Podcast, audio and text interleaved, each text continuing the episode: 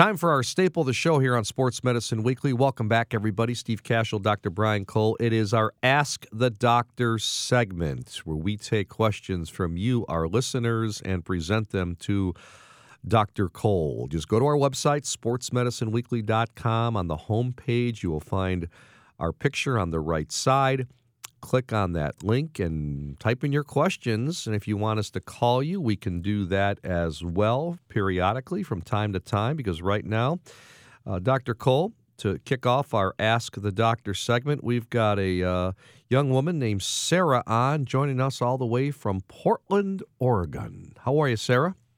I'm well. How are you doing? Good. Thanks for joining us here on Sports Medicine Weekly on this Saturday morning. Thank you. My pleasure. What's your question for Dr. Cole? Um, well, I hike quite a bit, and I was noticing that um, my left hip is popping. Um, it doesn't hurt, but whenever I'm going upstairs or up a hill, it pops or clicks with every single step, and um, I want to make sure I'm not damaging my hip, and if there's anything I need to do, um, if it's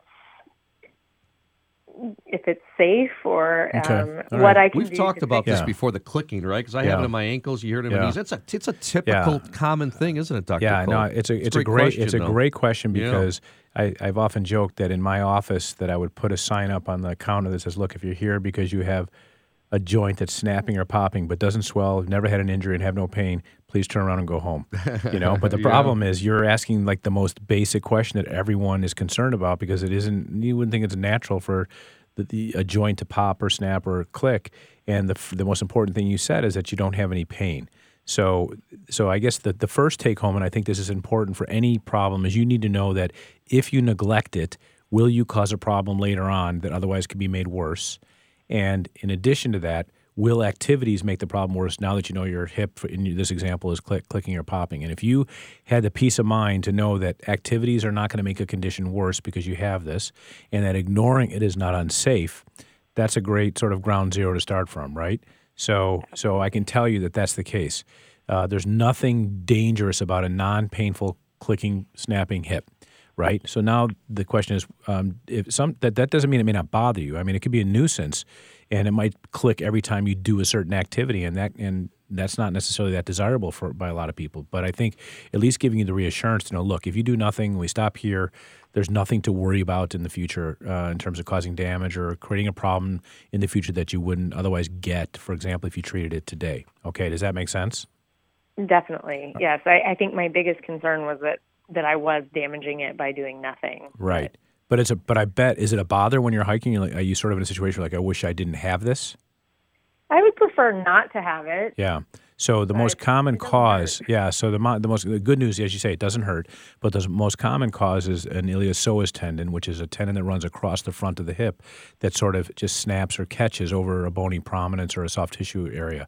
And I would tell you that um, stretching uh, hip hip extension, stretching, some strengthening can often make a really big difference. It doesn't require an MRI, it doesn't require surgery, obviously, or anything like that. But there are stretching programs, and this is a situation where you might actually benefit by seeing a physical therapist. Um, so uh, that can improve it. It can often go away as quickly as it came, right? And you know, if as long as it's staying in a situation where it's just not causing pain, it's perfectly reasonable to observe it. Um, and as I said, if you want to improve it, I will tell you that you know, flexibility, stretching, strengthening, all of those things can make a big difference. Not a great environment right now to sort of teach you all those things, but certainly seeing a physical therapist, um, you could probably get even a you know a script. Actually, therapists, at least in Illinois now, they can actually do ten visits without a doctor's prescription. I'm not, I don't know what happens in Portland, Oregon, but they can do an injury screen and evaluate okay. you and probably give you a series of exercises just to get started. If you, then if you need something more, uh, not unreasonable to see a physician who can get you a, a prescription for more therapy. So excellent. Hope, well, hope, hopefully that's helpful. Yeah. Yes. Sarah, thanks so much for joining us here on Sports Medicine My Weekly. Pleasure. All Thank right. you so much for having me. All right. I appreciate it. Take Thank care. You. Sarah from Portland, Oregon. Dr. Cole, I've got the next question right here. This was written in from Kevin asking you this My hips have been clicking when I raise my legs laterally. I'm a hockey player, so I know that bad hips can be a result from the motion of skating, but again, almost like Sarah's question, is the yeah. clicking bad? If so, what can I do to get rid of it? Well, the interesting thing about hockey players is the incidence of labral tears, which are tears on MRI, for example, that yeah. show the cartilage in the, in the hip, uh, is very, very high. In fact, we even see it in the NBA.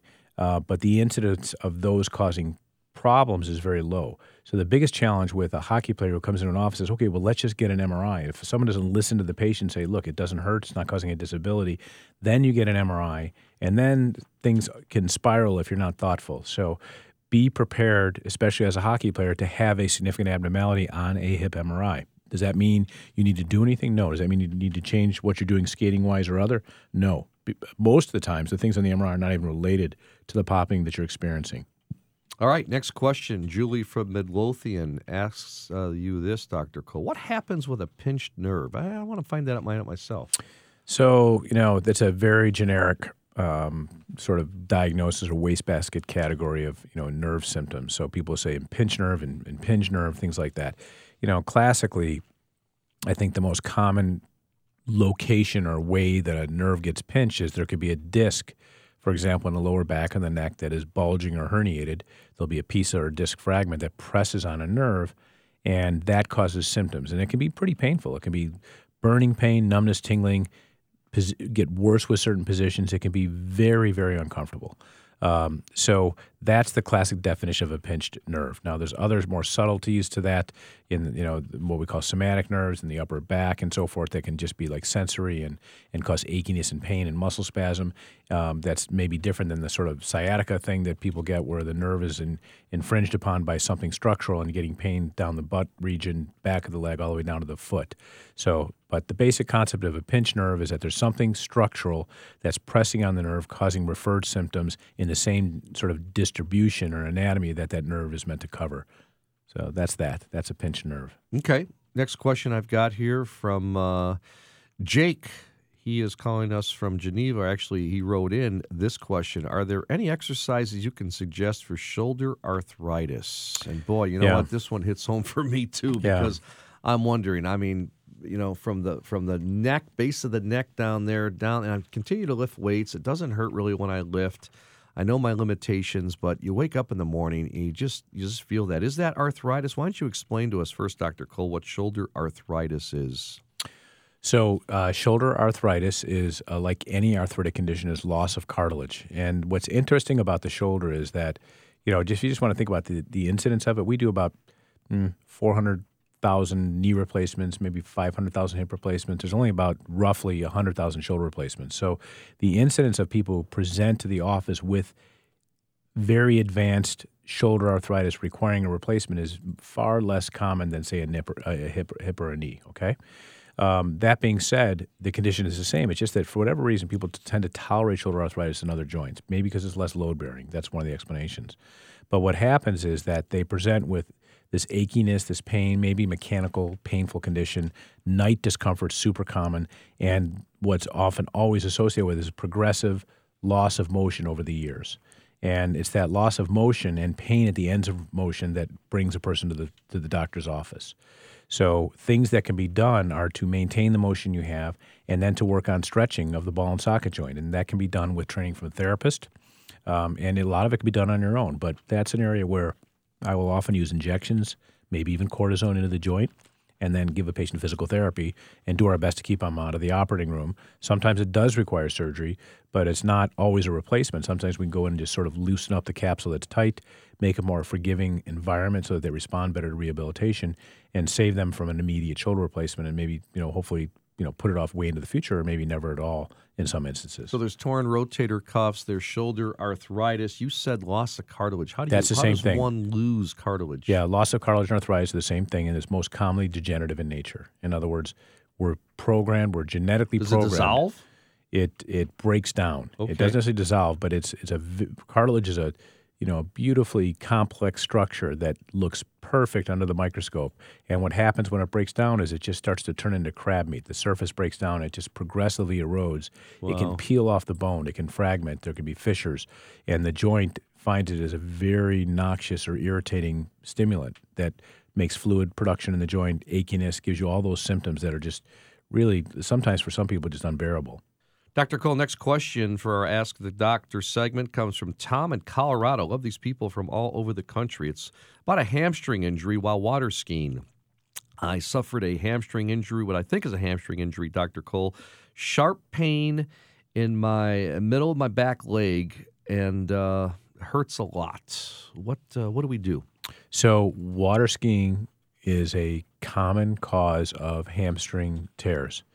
And the most common hamstring tear comes off the butt. You're right by that sitting bone, if you will. It's called yeah. the ischium. And when that happens, in some people, it has to be fixed. Um, the so it's a very painful injury at first. Um, it happens when you try to get up with your legs too straight, your hand, your knees are not bent. You try to get up and you're bent over and you're just muscling it up, and it pulls the hamstring right off the bone. Oh, and uh, I've seen it a lot. And uh, fortunately, we have guys. I don't fix them anymore. I have Shane Nho and uh, Chuck Bush Joseph. They do a, a, number of these in our practice, and gratifying surgery because you can fix it and make someone normal. The other common source of a hamstring tear is just mid substance in the middle of it. And those don't require surgery. So if the person has pain in the middle of the back of the leg and has bruising and sort of a lump there, that's one that will get better with relative rest time. Physical therapy can help immensely with stretching and so forth. And you know that's a whole different entity. It doesn't require surgery. The surgery one's a pain. I mean, that's it's a long recovery. It's a four to six month recovery, and it's it's it's it's a challenge because the post op course is difficult. The one that uh, Tom I think is describing is more in the middle, in the back of his leg, and that's that's a mid belly muscle muscle tendon injury, which is different that gets better reasonably quick. But that's like a six to eight week phenomenon that requires no surgery, just uh, compression, rice, uh, exercise, stretching, and so forth. The one you first mentioned sounds almost like a torn Achilles. Uh, similar in concept. Uh, Achilles is sort of a mid tendon tear. This is it pulls right off the bone. Ah, so yeah, not fun. Gracious. Not fun. Wow. But you know, good good question, and uh, sure many of our listeners unfortunately have experienced something in this family. And we are out of time for this edition of Sports Medicine Weekly. Many thanks to our producer, Shane Reardon. Coordinating producer is Teresa Ann Seeger. Many thanks to David Cole for our business operations, running the website, and Samantha Smith from Midwest Orthopedics at Rush. Coming up next here on The Score, we've got Inside the Clubhouse with Bruce Levine and David Schuster. We'll talk with you again next week. For Dr. Brian Cole, I'm Steve Kashul. Thanks for listening to Sports Medicine Weekly only on 670 The Score.